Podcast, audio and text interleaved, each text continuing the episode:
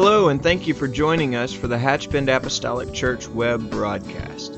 In our society today, some, and yes, sadly, maybe even most, question the value of preaching in their lives. But we still believe what Paul said in 1 Corinthians chapter 1. In essence, Paul preached that God has chosen the foolishness of preaching to save them that believe. And so that's why we still place such a high value on the preached word of God in agreement to the scripture. And so now I'd like to thank you again for joining us for a message from our pastor at Hatchbend Apostolic Church. We're excited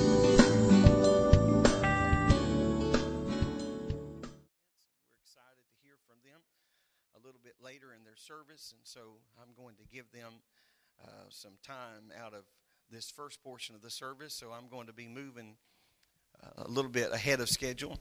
And uh, so let's pray that the Lord will just touch our heart and let His word anoint our minds in this place, shall we? Isaiah 10 and 24. Therefore, thus saith the Lord God of hosts, O my people that dwellest in Zion, be not afraid of the Assyrian.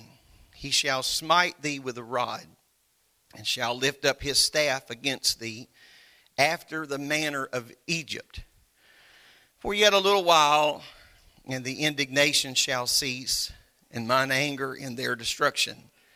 And the Lord of hosts shall stir up a scourge for him according to the slaughter of Midian at the rock of Oreb. And his rod was upon the sea, so shall he lift it up after the manner of Egypt. Verse 27 And it shall come to pass in that day that his burden shall be taken away from off thy shoulder, and his yoke from off thy neck, and the yoke shall destroy and the yoke shall be destroyed because of the anointing. And I want to talk to you today about the anointing, because of the anointing. In the spirit filled atmosphere today, we feel the presence of the Lord. And I realize that humanity has the ability to be moved by uh, music and talent and abilities. Certainly, that happens uh, on many, many fronts.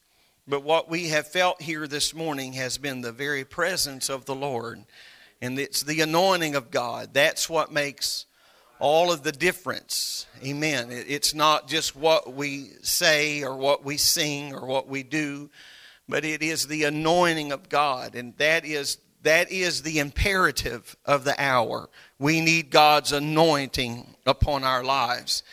And uh, we we talk about the anointing and we may use different terminology for that the favor of god or whatever we may call that but we certainly see uh, in scripture history uh, that god anointed literally anointed those that he was calling to lead the, uh, his people through various times that anointing of god that was poured on uh, to the head of saul or to the head of david and many others who were anointed through Scripture. That anointing that we're talking about today is not uh, a process of just pouring oil upon our head, but the Spirit of God that dwells in us now in the New Testament church. We need the anointing of God with us. We cannot, we cannot break the yoke any other way, and that's what Isaiah is referring to here. He said, The yoke shall be destroyed because of the anointing. And so, um, nothing that we do as a church, no ministry that we have, will have real any real merit or really any value if we do not have the anointing or the favor of God upon what we're doing. And uh, so I, I really believe that the necessary circumstances um, have evolved in our church to take us to the next dimension that God has prepared for us. I really believe that God is preparing this church uh, for something, and I'm not talking about something over the hill in the sweet by and by. I think we're experiencing that now. but I believe that this step is is the accumulation of accumulation really of many things. I think number one, I think it is the timing of God. I believe that God's hand is just upon our life. We're, we're in the right place at the right time. I'm thankful that I'm alive in 2014. we read about Bible events, and uh, many times, if we're not careful, we can get so caught up in the stories of Scripture that you almost have a longing to be back there. And uh, I, I, understand that, but I, I also am very thankful that I'm alive in 2014 and a part of the church in this hour because God's timing has brought us to a very specific place in time. I'm thankful for the unification of spirit and mind and heart that I feel in our church. And that is something that we should never take for granted because just because a church has unity doesn't mean that it is a forever treasure because you can lose your unity. And you in that and when you lose your unity you've you've run aground. You've lost a very very valuable asset. And i but i'm thankful for the unified spirit that we feel in our church. I believe that there is a delicate balance of passion and faith, and that is coupled with anticipation about what God is doing in this very hour in our lives. I believe that one of the things that lends to God's favor being upon us is because as a church we are settled in our beliefs. We are committed to the apostles' doctrine. We have committed ourselves to the foundation of what we have been built on. The New Testament church has been established on. This is not just flash, this is not pomp and circumstance, but we have committed ourselves to the fundamental aspect of the Word of God. I think that we are committed to God's standard of holiness, and that is the benchmark of our lives. I'm trying to be more like Him. And I hope that our migration is toward Him and not toward worldliness and worldly thinking and worldly ways.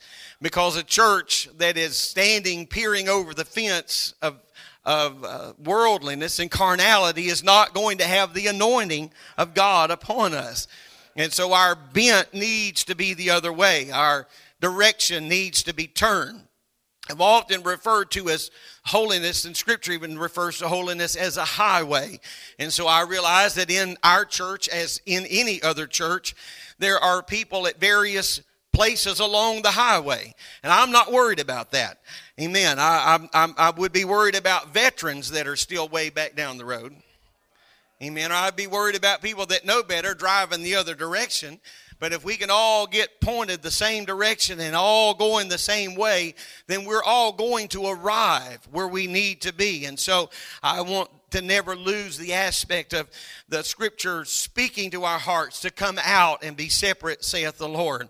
I believe the awakening that uh, in our in our mind and in our heart as a church of a harvest that is ripe and ready. I believe that that awareness is a wonderful thing because there's a lot of people that don't have that awareness.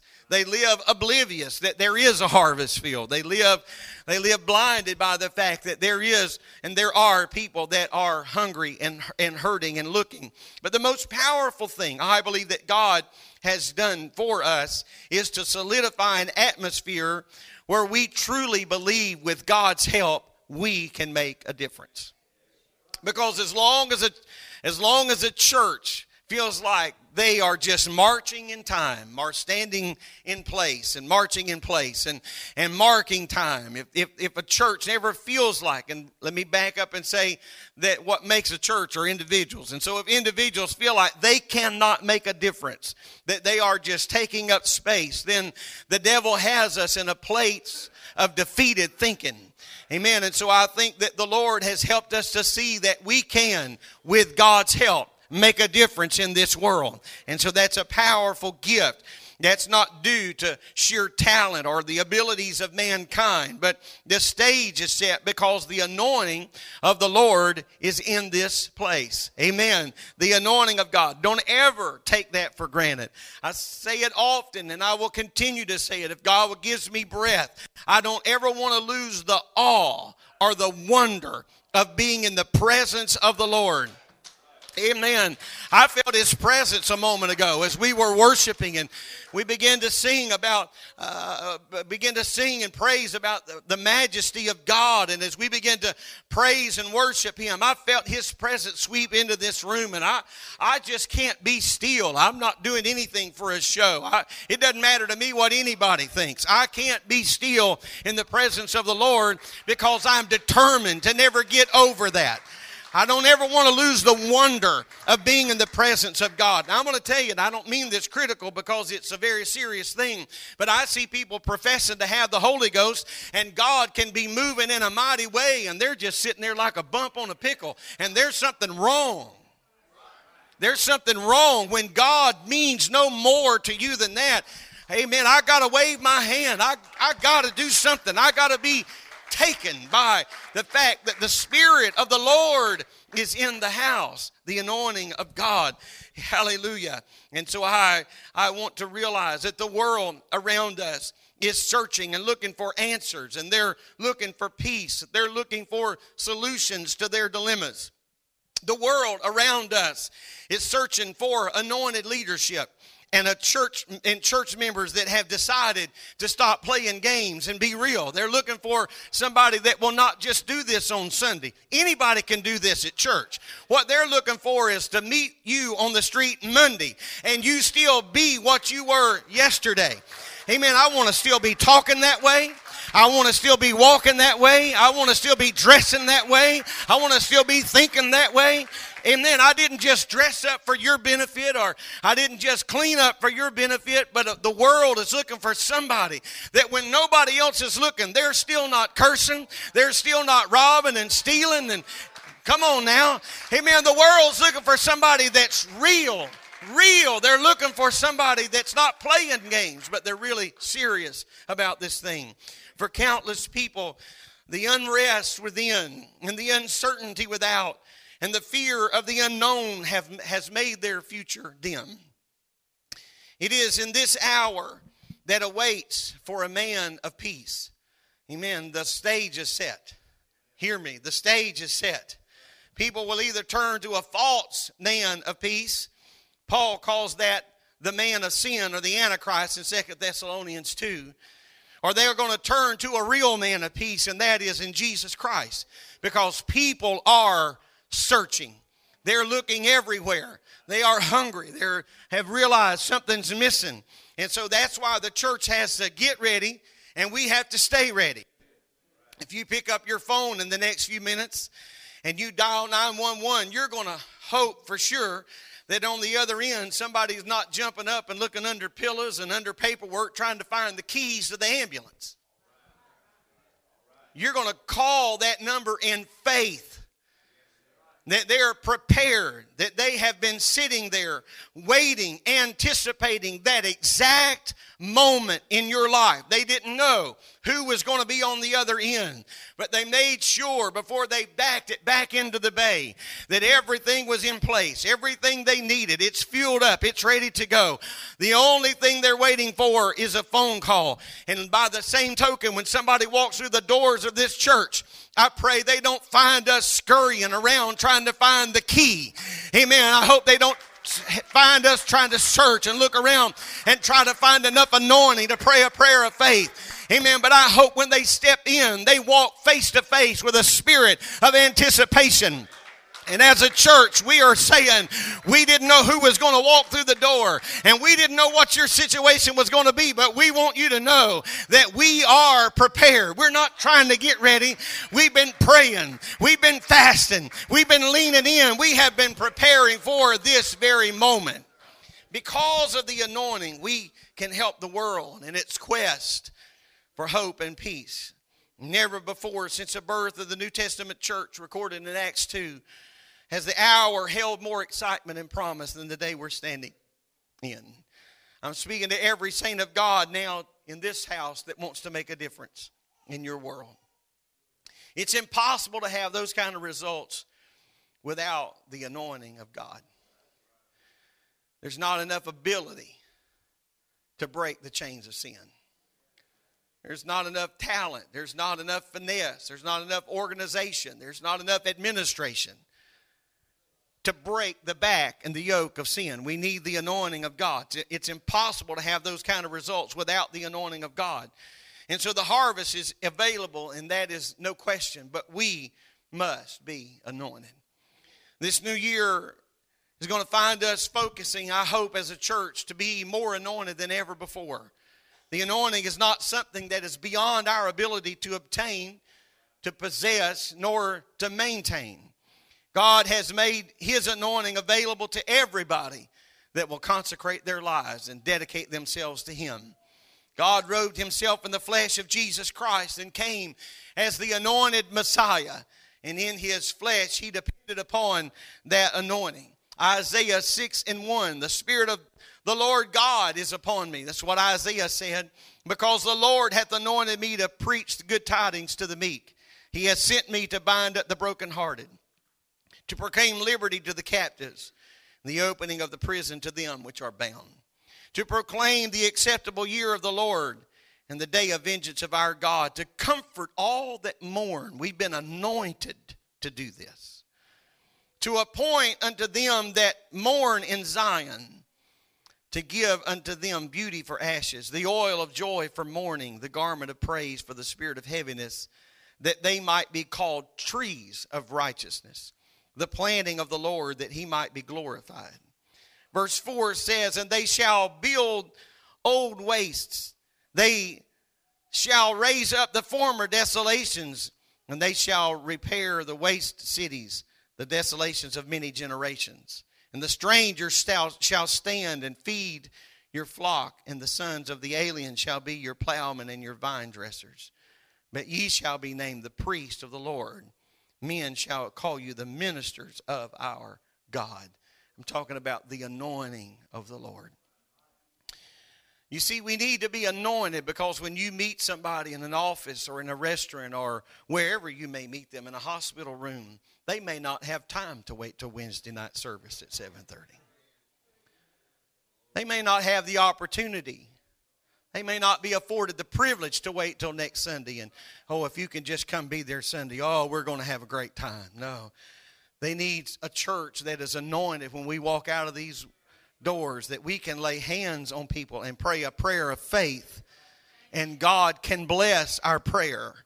As I, I, I mentioned, Brother Daryl John's sermon from uh, almost 11 years ago now. We, we've got to, we want to pray for God to bless us, but in order to do that, we've got to live a life that God can bless because He's not just going to bless anything. So we've got to live blessable lives.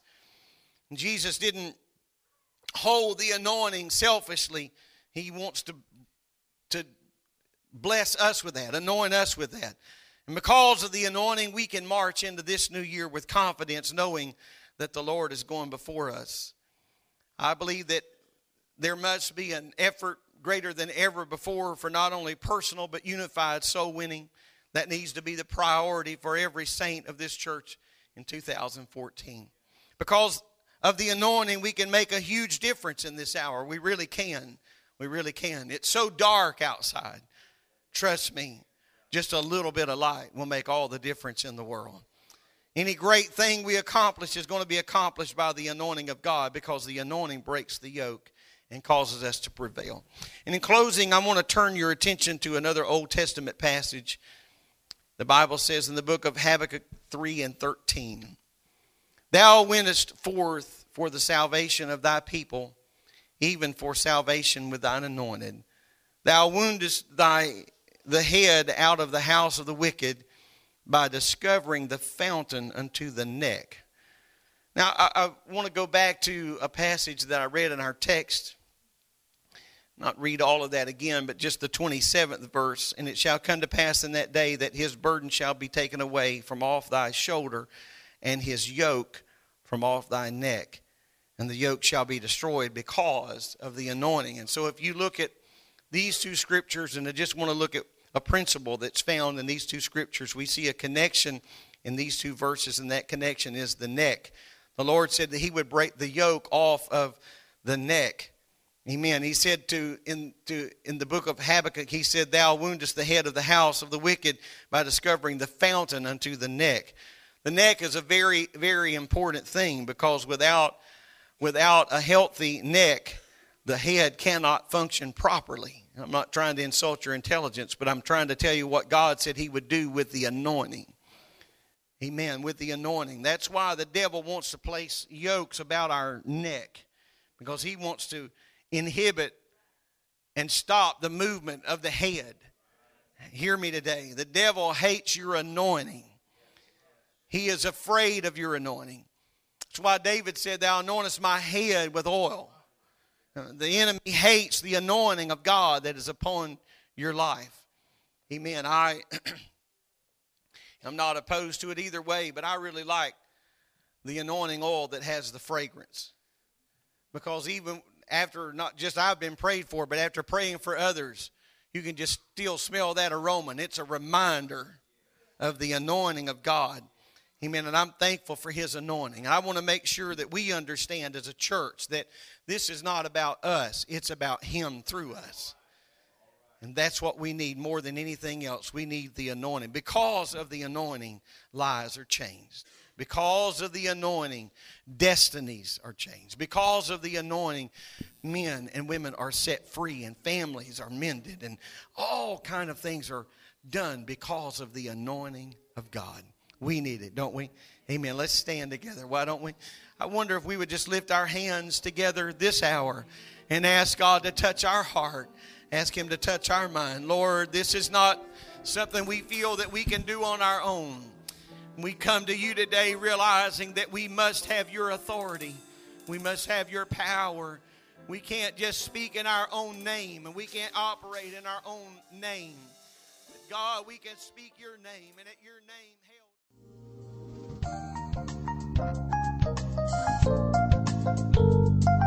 This message has been brought to you today by the Media Ministry of Hatchbend Apostolic Church. We pray that it's ministered to you in some way, and we'd like to take this opportunity to invite you to join us in service here at Hatchbend Apostolic. Our Sunday services begin at 10 a.m. and our Wednesday night service at 7:30 p.m. For any more information or to speak with our ministry staff, please feel free to call our church office at 386 935 2806 or you can visit the contact link here on our website. Again, thank you for listening, and we pray God's richest blessings on you and your family.